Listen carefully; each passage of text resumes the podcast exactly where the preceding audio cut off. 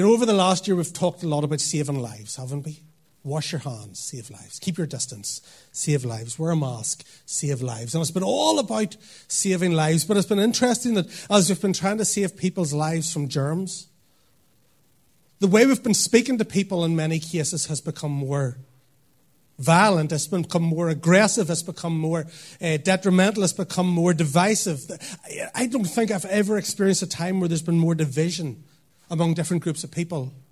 I don't think I've ever experienced a time where, where people are cancelled on social media or, or in different platforms because somebody doesn't agree with their words. And a God this week began to speak to me. I actually was meant to be preaching on a completely different subject. Becky earlier in the week asked me what I was preaching on, and I told her. And uh, then I actually haven't even told her. I, I, the night, the following night, I had a dream. And it's the first time I've ever had a dream where God has told me what to preach on on Sunday. I really just wish He had done it on Monday and not on Wednesday. But I had a vivid dream. And uh, in the dream, uh, God began to show me different places in my life where I'd been using words wrongly. He began to show me where I'd been sharp with people. He began to show me where I'd been angry with people. He began to show me where I'd used words in a way that wasn't uh, honouring to his name. And then, even in the dream, he began to give me different scriptures from uh, Proverbs and different things. And so I woke up at about three or four in the morning, and it was as clear as could be. And then the next morning, I woke up and I forgot a little bit about it. But then, as the day went on, I, I remembered. And, and so today, I want to speak about speaking life. I want to speak about the words that we say. Because, like I said, I have found recently, and maybe, you know what, I can come up with all sorts of reasons, and we all do this, don't we? I'm tired. I'm fed up. The last year's been hard. You know, I've had another holiday cancelled. Uh, you know, our son was social distancing from school for two weeks. Then, first day back, there, there's an electrical fire in the school and they're told they might be off for another two weeks. Like, like that's the sort of thing that, that makes you use words that aren't in the King James Bible right there. That you have to uh, have now four weeks with your uh, little cherub at home. And, uh, you know, and I found myself, I, I was getting frustrated, I was getting angry, I was getting snappy, but ultimately I was trying to rationalize it and I was trying to justify it. And God began to speak to me and say, Craig, this is not the way I want you to speak. And I want you to talk about this on Sunday because I want my people to be a people who speak life, not death. I want my people to be a people who speak hope and healing, not destruction and not harm. And so we need to understand this that words are powerful. I should know that. I have a degree in communication. My wife is a speech therapist. We should know that. And yet, so often I've found myself using words. Like on Monday past, we were up on the North Coast. And those of you who have kids, don't sit judging me right now. Because do you know when they get on your last nerve? Like, you, especially, you've driven the whole way up. You've listened to every story that they've told you already. And you get there and they start just acting up and, and just being you know, and, and, and, and, just we were walking along, and it was a beautiful day, and we'd got a place on the Strand Beach, and it was just perfect. But I just was, I lost I said words, I I mean, not, they weren't horrendous, but I said words to my little boy that, that I shouldn't say. And again, I was like, oh, well, if he hadn't been acting up and if he, you know, if he, but you know what? Ultimately, I'm responsible for what comes out of my mouth. So this morning, you're kind of listening to Craig preaching to Craig, okay? But you can judge me if you want. But by the end of it, I'd imagine you'll probably think I'm like that too because we're all in the same boat. Don't ever think that I'm standing above you guys. I know physically I'm on a little bit of platform here, but I'm preaching to myself up here. I'm talking to Craig this morning. You just kind of get to listen in on the conversation. Words are powerful, but we use them so often. Apparently, the average person uses 16,000 words a day. Now, some of you skew that a little bit higher, but, uh, but on average, we, we, we speak 16,000 words a day. They're so much a part of our lives from the moment we get up to the moment we go to sleep. We remember the first words our kids said, don't we? We all hope it's going to be Dada. And the mom hopes it's going to be Mama. And it's normally the dog or, or, something like that. But we, we introduce ourselves using words. We ask people out on a date using words. We propose using words. People get an impression of who you are through the words that you speak. We make promises and vows and commitments using words. When you go for a job interview, the words you say will often determine your ability to get the job. And then when you get the job, your ability to interact and communicate and relate to the people in the workplace will often determine how far you go within that job. We ask Jesus into our hearts using words. We pray using words. We talk on the phone, we chat in the cafeteria, we banter with our friends using words, we buy and sell using words, we bond and connect with people through words, we text and we email and we post on social media using words. Because we use so many words, sometimes we forget just how powerful they are and the impact that they can have on the world around us. And here's the thing about words words don't take long to say, but the, the impact can last much longer than the words.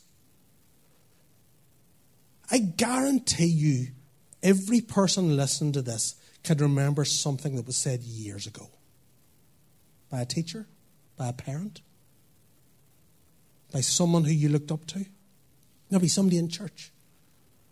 And you can remember what they said because it left a mark on you. I have two tattoos on me, on my, on my body, like not just in my, in my pocket. Um, and uh, I, the first one I got, I, you know, I was never really big into tattoos. And when I was, uh, when I was I can't even blame it on stupidity in my youth. I was 30 when I got the first one. Um, it was when I got ordained, and I thought, how will I celebrate getting ordained? Well, I hold a Bible study. No, I'll go and get a tattoo. And, uh, and I went and got a tattoo, and, and it was painful, and I said I'd never do it again. Um, those of you who have tattoos will know it's lovely getting a needle pushed into your tender flesh with ink for, for a while. And, and I got this tattoo, and it was fine. And, uh, but then over time, I didn't really I just didn't really like it. And then I went to Israel. Have I told you I've been to Israel? Um, I went to Israel five years ago, and, uh, and when we were in Dead Sea, a load of the, the, girls who were there started making fun of it and calling the tattoo names. Now, you're down to know what it is, I'm not telling you. Um, but I realised, you know what, this tattoo, it's not that big, and uh, I don't like it anymore. So you know what I did? I went and got a bigger tattoo. This is news to my folks right now um, who are sitting down there. Uh, but I went and got a much bigger tattoo because I was trying to take attention away from the one I didn't like. and uh, I spent another three hours face down with a, a, a, a Romanian guy who was probably, a, I think he was a trainee, uh, you know, YTP sort of person. Uh, like, that was, that ages me, doesn't it? Um, etching into my tender back flesh. And, and, uh, and, and, and and I've got this bigger tattoo now, and it takes away from the, the, smaller one. And you know what? It might fade over time, it might get wrinkly, but I can't get rid of it. And words are a little bit like that. They leave a mark on us. And they might fade over time, but they scar us, they, they, they leave a wound. And they don't take long to say, but the, the imprint that they have on our hearts can last much, much longer.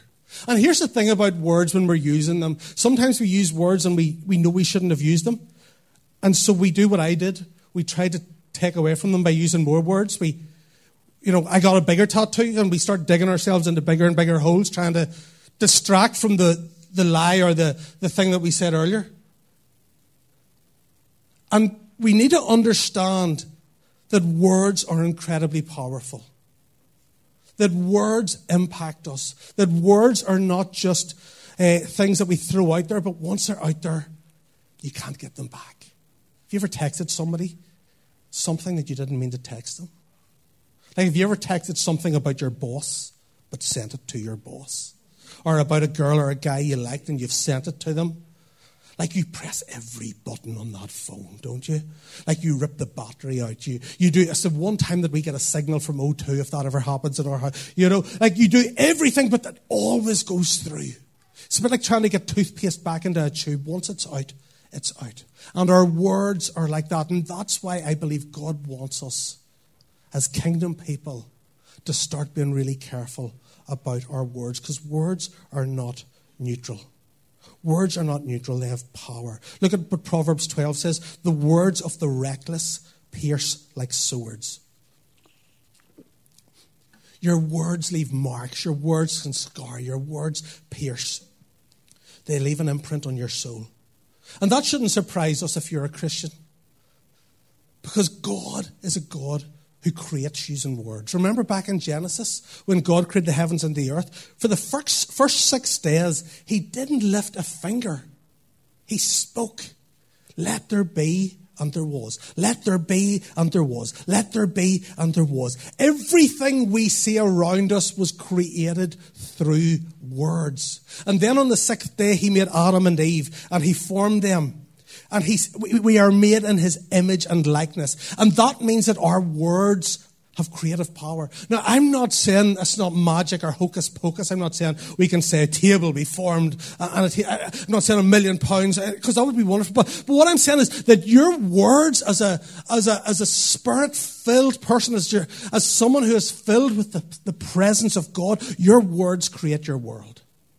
Your words have a huge impact on what you see around you. Words aren't neutral. They have the power to heal or wound, to bless or curse, to speak truth or deceive, to praise or criticize, to bring life or death. And if that seems like an exaggeration, Proverbs 18:21 says this: "The tongue has the power of life and death, and those who love it will eat its fruit." The message puts it like this: Words kill, words give life. They're either poison or fruit. You choose. This little slimy thing in your mouth Apparently, it's the strongest muscle in your body. Did you know that? Some of you are like, my guns, my biceps are the strong. No, your tongue is the strongest muscle in your body. And it is not just a little bit of muscle, it is a sword, it is a gun, or it can be something that brings blessing to people. In so many ways, the quality of your life depends on the quality of your words each day.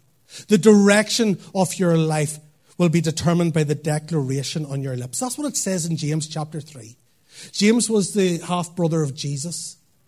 And in James chapter 3, he says this. He says that our words steer and move our lives in a certain direction. Look what it says. He says, if we put bits into the mouths of horses so that they obey us, we guide their whole bodies as well. Look at ships also. Though they're so large, they're driven by strong winds, yet they're guided by a really small rudder whenever the will of the pilot direct, wherever the will of the pilot directs, so also the tongue is a small member, yet it boasts of great things. So he compares the tongue to two things. First of all, he says, you know, when you have a horse, you put a little bit of metal in its mouth and you can determine the direction of this huge beast. And then if you think of a huge ship, it's steered by this little rudder at the back under the water that nobody can see.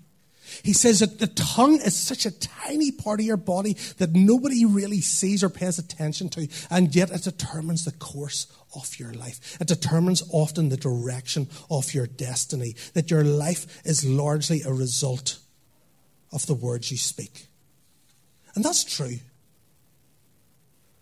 I know there's loads of factors that determine where you are in life right now, but I guarantee you that where you are in your life right now and the relationships you enjoy and even where you are in work, relationships you have with family, a lot of it is to do with words. Words that were spoken or words that weren't spoken. Because our words create our world. Our marriages reflect the quality of our words. Broken marriages reflect the quality of our words. Our jobs are affected by our words. Our friendships and relationships are affected by our words. When you get together with friends, what do you do? You chat, you talk, you catch up. Our words are what connect us with other people. Friendships are made and friendships are broken through words. Look at what James says next. He's compared the tongue to a bit in the mouth of a horse and a rudder in a ship. Then he says, likewise, the tongue is a small part of a body, but it makes great boasts. Consider what a great forest fire is set, or what a great forest is set on fire by a single spark.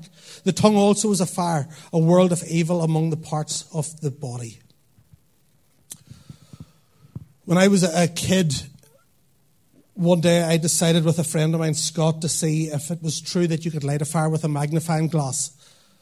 And it was the summer, we were in Jervis Street in Portadown where they used to have the bonfire, and there's houses there now. But uh, we got a magnifying glass, and we were told that if you focused the heat through a magnifying glass, you could uh, start a fire. And it worked, but it worked a little bit too well uh, because it had been a very, very dry summer that year. And within about five minutes, we realized this fire had got completely out of control. Again, there's a confession going on here. Um, it's amazing what you could t- tell your parents 30 years later, 40 years later. But uh, we realized this fire had got completely out of control, and there were a number of houses not too far away in Taverna Gardens. And my friend and I started to panic. And so we thought, what do we do? We ran to a phone box. Now, for those, uh, there used to be these boxes on the street that you went and you put coins in, and uh, but we didn't have to put a coin in because we had to dial 999. And we phoned anonymously the fire brigade and hid up in the trees while they came and put the, the fire out that day. I realized something that a small, stark, a small spark can start a big fire. A small spark can start a big fire, and it can be incredibly destructive. And that's exactly what James is saying here. This little thing in your mouth is like a spark, but what it can do is it can bring great destruction and great pain and great loss and great anguish into people's lives.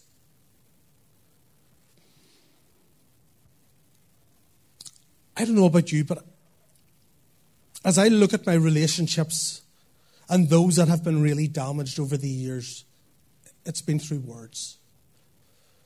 I, I, we had a really good friends a number of years ago, and we, just by the nature of us, we, we just we don't have we don't have a lot of friends because of Becky's personality. Uh, sorry, that is the worst thing to say when I'm talking about words. Okay, this is why I'm preaching to me. No, we just we just we don't have a big circle of close friends, um, and we choose it that way. But the, we had two of the really really close friends, and and I worked with one of them. We socialized at the weekend. We were so so close. And then one day a conversation happened where I, I, was spoken to in a certain way, and then a number of subsequent conversations happened, and that friendship has never to this day been reconciled. Do I walk around angry? No, I've forgiven them years ago. If they walked in here, I'd probably give them a hug and say it's good to see. But there's certain things that once they're said, they can't be unsaid. There's certain things that once they're done, they can't be undone. Yes, you can forgive, but there are certain things that once they're out, they're out. And they show you what that person is like. And that's actually what Jesus says. Look at what it says in Matthew 12. Out of the abundance of the heart, the mouth speaks. So when that person spoke to me a number of times at that time, what I realized was he wasn't, I wasn't just hearing words, he was revealing his heart. Look at what it says the good person out of the good treasure brings forth good, and the evil person out of the evil treasure brings forth evil. I tell you, on the day of judgment, people will give an account for every careless word they speak. For by your words you will be justified, and by your words you will be condemned. That's pretty intense stuff, isn't it? But you know what I love that it says there? By your words you will be justified. Justification is what makes us right before God. And by our words we can come before God and we can repent of words. We can come before God and say, I'm sorry for those words, and we are justified. Justified means just as if I'd never sinned. He wipes it away. But if you don't, if you continually live in a place of speaking pain, speaking negatively, speaking uh, just uh, destruction, Jesus says you're going to be judged for that. Every word is going to be brought up on Judgment Day. I don't want that.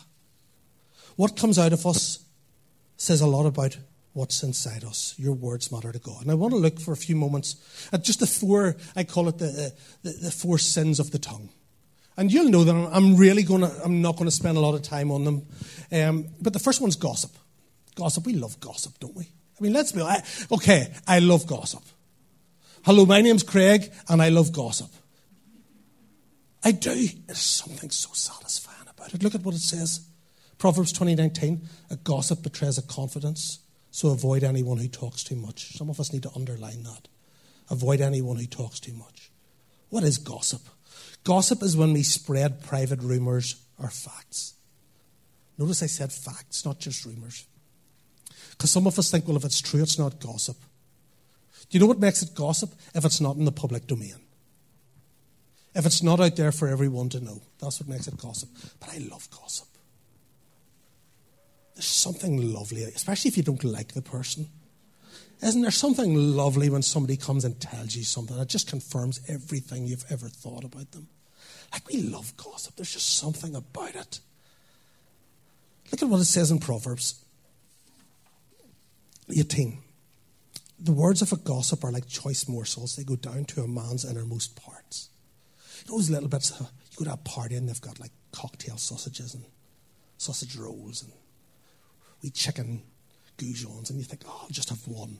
Then 46 cocktail sausages later, you're like, you know, that's what it's like. You just, oh, you just feed on it, and it feels so good, it tastes so good, but afterwards you're like, oh, you feel a bit icky. Maybe I shouldn't have said that. Maybe I shouldn't have listened to that. Gossip is one of the most respectable sins in the church.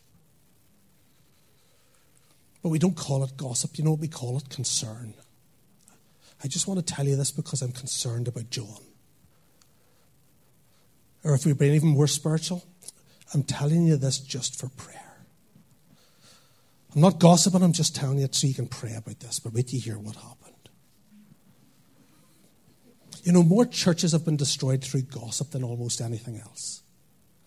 Families have been destroyed through gossip. Communities have been destroyed through gossip. Relationships have been destroyed through gossip. Here's the problem with gossip that once something is said, it's out there. And it's very hard to get out of your head, even if it's not true.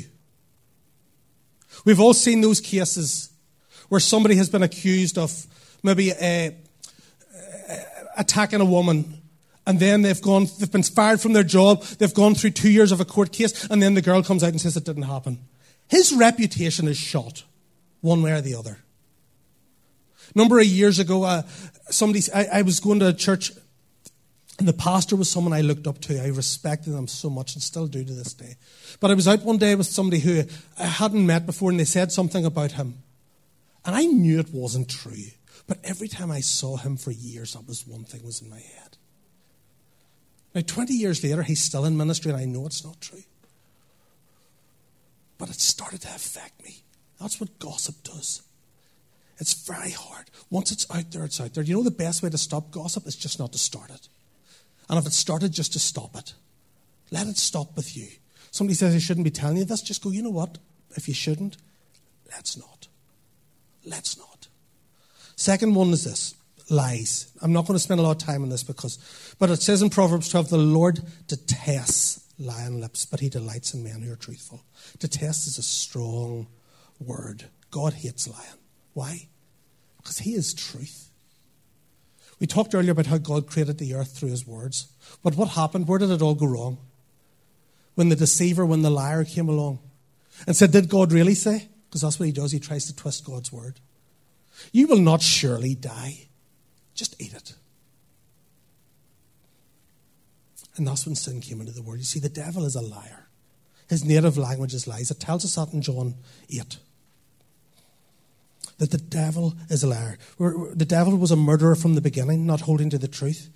When he lies, he speaks his native language. But you know what Jesus is? Jesus said, I am the way, the truth, and the life. So when you tell lies, what you're doing is actually you're coming into agreement with Satan. But when you speak truth, you're coming into agreement with Jesus. Which language do you want to speak? The language of heaven or the language of hell? The language of God or the language of Satan? I want to be a truth teller. You know why? Because the Bible says you will know the truth and the truth will set you free. Truth brings freedom, lies bring bondage. We're meant to be people of the truth. This is one for us in Northern Ireland, I think. The third one negativity and criticism. Maybe I'm wrong, maybe it's everywhere. But I've just found people in Northern Ireland tend to be a wee bit more, ne- wee bit more glass half empty than some places. How are you doing? I'm not too bad. So you're good. I'm not too. Would it kill you to say you're good? I'm not too bad. As well as can be expected. I've never seen anywhere else in the world that they say that. Or, you know what? Nothing to complain about. And you know what to follow it up with? But who would listen to me if I did? You're right. Nobody would, because we're sick of it. Nothing to complain. Why not say, I'm doing all right, actually? Yeah, I mean, all of us have challenges, but yeah, I'm doing all right. Americans are the opposite, aren't they? Like, they could have limbs hanging off and they're awesome. You know what I mean? But your legs lying on the road. I'm still awesome. I've got another leg. Like, Americans just, you know, just go to the other extreme. We can be so negative about things. You know, people like that are such a joy to be around. God hates it. God hates negativity. God hates grumbling. God hates criticism. When he brought his people out of Egypt, remember he sent Moses? We read this. So the people grumbled against Moses. In the desert, the whole community grumbled against Moses. Poor Moses. He's been living in the wilderness looking after sheep. At least they don't talk back. Then God sends him to, back to Egypt. He didn't want to go back to Egypt. He brings out these people. And all they can do is moan against him. But God actually takes it quite personally. Look at what it says. Look at the second one there, Numbers 14. The Lord said to Moses and Aaron, How long will this wicked community grumble against me? They weren't grumbling against God, they were grumbling against Moses. But because Moses was doing what God had told him to do, God took it personally. I have heard the complaints of these grumbling Israelites. And one stage he says, Moses, I just want to wipe the whole lot of them out because I can't listen to this anymore. God takes grumbling, God takes negativity, God takes being critical seriously. And we do try to rationalize it and justify it. You know, I'm just telling the truth, I'm just stating the facts. Possibly, but maybe you don't have the whole picture. Maybe you've got 10% of the picture. What they're doing is wrong. Somebody needs to speak up. Yeah, but have you ever gone to them privately and talked to them about it? It's just constructive criticism. Yeah, but when's the last time you told them that they did something good? If it's constructive. Or one I love, just playing devil's advocate. The devil has enough people on his team. I don't think he needs you on his team. Why don't you join the other team? Because it's probably got a better future for you in the long run. Philippians 2 says this do everything. And that word everything in the Greek means everything without complaining or arguing. James 5 9 says, Don't grumble against each other, brothers, for if you do, you will be judged. In other words, if you want to find fault with somebody else, God's going to start finding fault with you, and I don't want that. I don't want that in my life. We all have flaws. Every person here has faults. You, me, every person watching this has faults. If we want to, we can find stuff to complain about. It doesn't take too long. But what if we start stop looking for something to complain about and start looking for something to bless people with. Start looking for the good. Stop remembering every negative thing they've done and start remembering the good things they've done. And I'm not saying that you overlook everything. I'm not saying that you never challenge somebody's behavior. I'm never saying that you never have hard conversations because you do. I always say in leadership, one of def- my definitions of leadership is someone has more awkward conversations in a month than most people have in a year. There's times when we have to have hard conversations. And actually, they can be a sign of, of a healthy relationship. So there is that. But what I'm talking about is that just constant negativity, that constant criticism, that constant looking for something that somebody has done wrong. That is not of the heart of God. That is not kingdom. That is from the pit of hell. The Bible says this if you have something against someone, Ephesians or Matthew 18, 15, Go privately and point it out. You know what we do? We tell everyone else and they find out and we have to deal with it. Go directly to them and talk it over with them. And I guarantee you 90% of things would be resolved much, much better. And the last one, was crude talk, and I'm not going to spend a lot of time there. But I just think we need to be careful. And this is something I, I love a laugh. I love humour. I love comedy. I love all that. There's just a fine line, isn't there? We all know it. There's a fine line between funny and crude, funny and crass. And as kingdom people who live in a world which is filthy, which is full of immorality, which is full of perversion, the words that come out of our mouth should be pure water. The words that come out of our mouth should represent Christ who we love and serve. Look at what it says in Ephesians 5 4. Nor should there be any obscenity foolish talk or coarse joking which are out of place with thanksgiving. Like I say, it's a fine line. And I don't want us to stop having a laugh. But if you can only be funny by being cross or crude, you're probably not that funny. Sorry to break it to you. God's people are not people who speak filth. We're people who speak life and hope. And we're going to get to that now. Having looked at the negative side, that words can bring death, words can bring destruction, words can bring pain there's a flip side in that. That there's so much power in words that you can bring life, you can bring hope, you can bring healing, you can bring grace into a situation. Just five minutes and we're going to be done. two things I've got to say here. The first one is encouraging words. Encouraging words. Proverbs 16. Pleasant words are a honeycomb, sweet to the soul and healing to the bones. When you encourage someone, it literally means to speak courage. It means to, instead of looking for what they're doing wrong, look at what they're doing right. Instead of calling out what they've done wrong, call out what they're good at. We all need encouragement. Over the last, after the last year we've had, we all need it. Who doesn't need encouragement? We all need some encouragement at the minute. Isn't it lovely when somebody encourages us? There's such a lack of it. Because I think we've all got a little bit self focused over the last 15 months. But when somebody actually takes the time to, to drop you a message to encourage you, you know, I got a letter this week, a four page handwritten letter. Who does that anymore? From a lady who doesn't come here, but she started watching online last year when her, her life was in a really, really, really bad place. And I've never met this woman yet. But she just wrote four pages to thank me and, and Hope Church for, for our ministry, for, for what we've done. She said literally, somebody, her friend on Facebook shared our, our live stream, like some people are watching now, and she started watching, and from that day, things started to turn. And literally, her life turned around. And she just said, This is long overdue, but I just want to say thank you. That blessed me. Why not this week take five or ten minutes and think, Who, who can I bless? Who can I encourage? Who can I tell, you know what, you're really good at this. Thank you for doing this.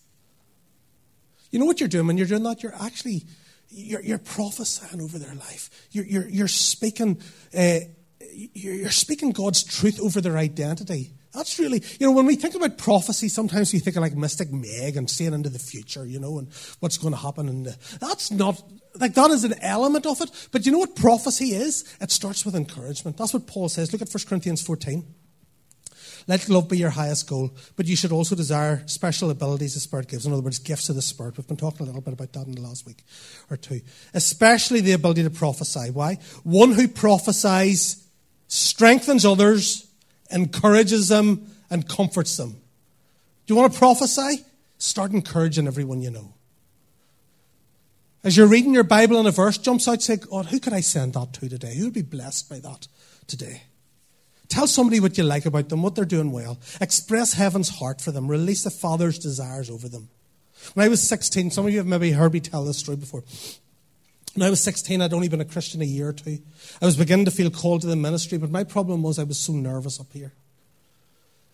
I would stand at the front of assembly or church doing just a Bible reading, and I would shake so badly. I would get so nervous that I would make the words would go blurry and I'd make up the words on the page, which when it's the Bible you're not meant to do. There's something about that in Revelation. I would get so nervous, and one day I spoke in Portadown College SU in front of my 120 of my peers, and I, I, just felt I'd made such a hash of it. It was one of those days, and I've had many of them where I felt I never want to preach ever again. And at the end of it, Mr. Grant, the economics teacher, said, Craig, can I speak to you afterwards in my class? I thought, flip, it must have been bad. And uh, I went into Mr. Grant's class and he just for just two or three minutes starts saying, Craig, I believe God's called you to the ministry. And I believe He's going to use you to preach. And I believe that if you will, um, if you will immerse yourself in His Word, He will use you. And that was 30 years ago. And it was two minutes. And yet, he, that, those two minutes of encouragement are so much, have impacted me so much that they're partly responsible for me doing what I'm doing today. He, has, he had no idea. I've spoken to him since then. But at the time, he had no idea the imprint that those two minutes would leave in my soul. And you have no idea when you speak to somebody encouragement how that can impact their future. And God is saying, No, I want you to start pointing out the treasure because it's there. So that's the first thing is encouragement. The second thing is speak God's word. Speak God's word. Or Isaiah 59 says this These words I have given you, they will be on your lips and on the lips of your children and your children's children. In other words, I want my word to be always on your lips. I've met some people, maybe you've met them, who would never say a negative word about somebody else, but they always tear themselves down. They're so encouraging and they're so positive about other people, but they're so negative about themselves. You know, when we do that, we're actually cursing ourselves. We're prophesying over our own lives, but we're prophesying negatively. Maybe you've heard people who say things like this I'll never get a job. I'll never meet somebody. I'm so stupid, I'm an idiot. Nothing ever goes right for me.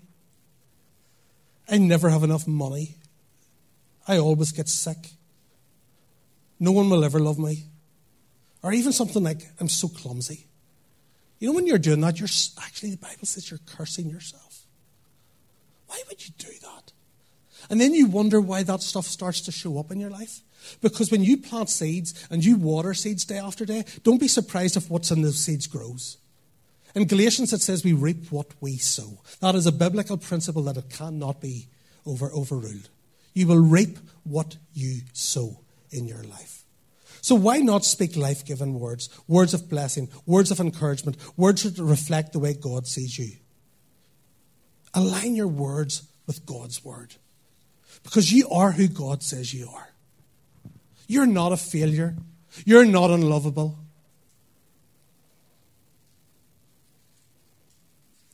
You're not clumsy. Do you know what Bible says about you?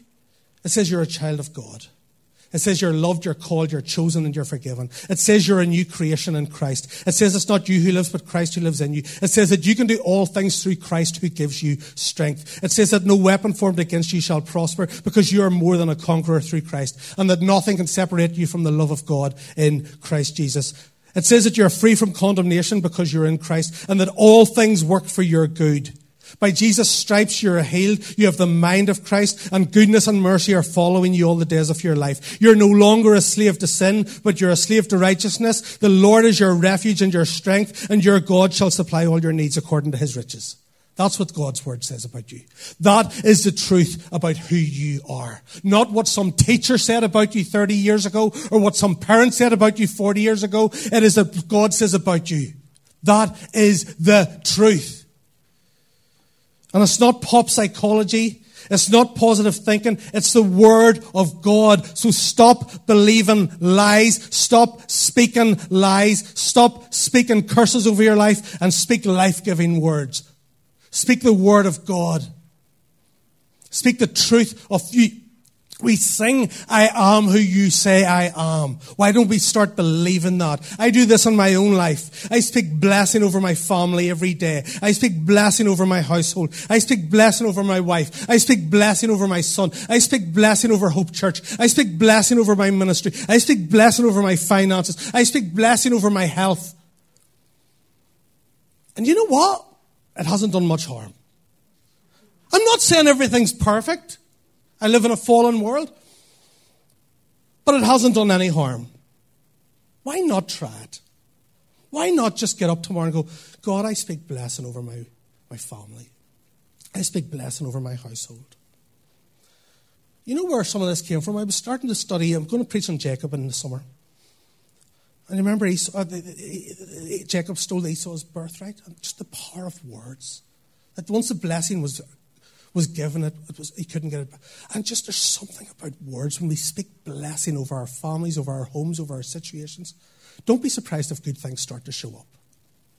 It's better than cursing them. Let me finish with a story. Let me finish with a story.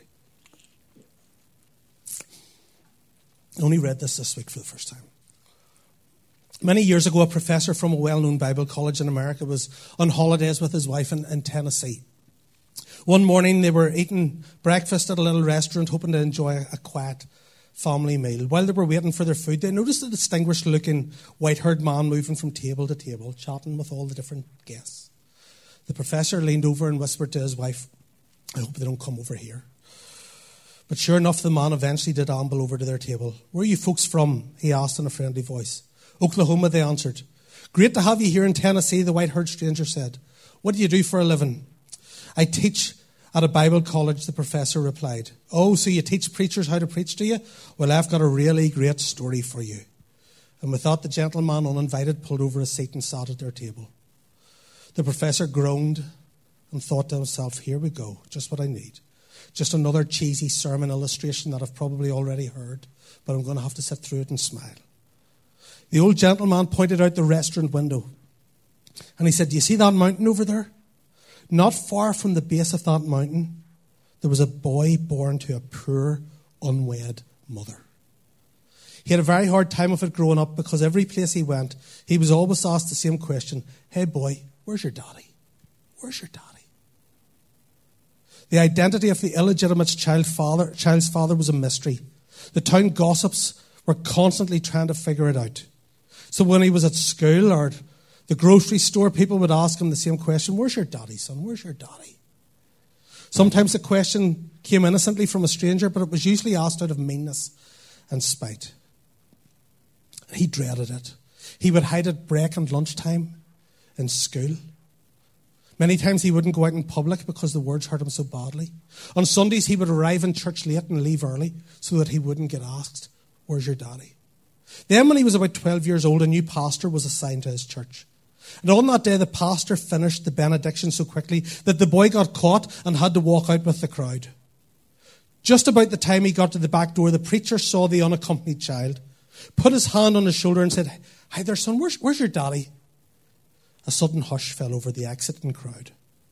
The boy felt his face flush as he sensed every eye in the church behind him looking at him. How would he answer? This new pastor instantly sensed the awkwardness of the situation and, following a prompting from the Holy Spirit, quickly followed his question with these words Wait a minute. He said, Wait a minute. I know who you are. I see the family resemblance now. You're a child of God. With that, he took hold of the boy's shoulders, looked him square in the eye, and said, Son, you have a great inheritance. Go and claim it. A smile bigger than anyone had ever seen flashed across the boy's face. And with that, he walked out the church door a changed person because of the words that were spoken to him that day. From that day forward, when anybody asked him about his daddy, he just told them, I'm a child of God. The distinguished gentleman then got up from the table in the restaurant and said, Isn't that a great story? Touched by the story, the professor admitted, yes, it's a really, yes, it's a really great story. As the old man walked away, he turned and offered one final comment. You know, if that new pastor hadn't told me that I was one of God's children, I would probably never have amounted to anything. And then he walked away. The professor and his wife were stunned and deeply moved to discover that the man had been speaking about himself. They called the waitress over and asked, Do you know who that older gentleman is who just left our table? Who is he? The waitress grinned and said, Of course. Everybody knows him. That's Ben Hooper, the former governor of Tennessee. And this morning, my job isn't to condemn you. It's not to bring guilt. But I believe that the Holy Spirit is at work this morning. And I believe that He wants us to be a people who use our words to bring life, to bring hope, to bring healing. And maybe today we will go from this place and we will start to watch our words and weigh our words a little more carefully. And as we do that, as we speak to others, but as we speak to ourselves, as we speak to our families, as we speak to our friends, I guarantee you that if you will apply this, you will see the fruit of it. You will see blessing. You will see God's favor start to show up. Because your words are so much more powerful than you realize. Let's pray together.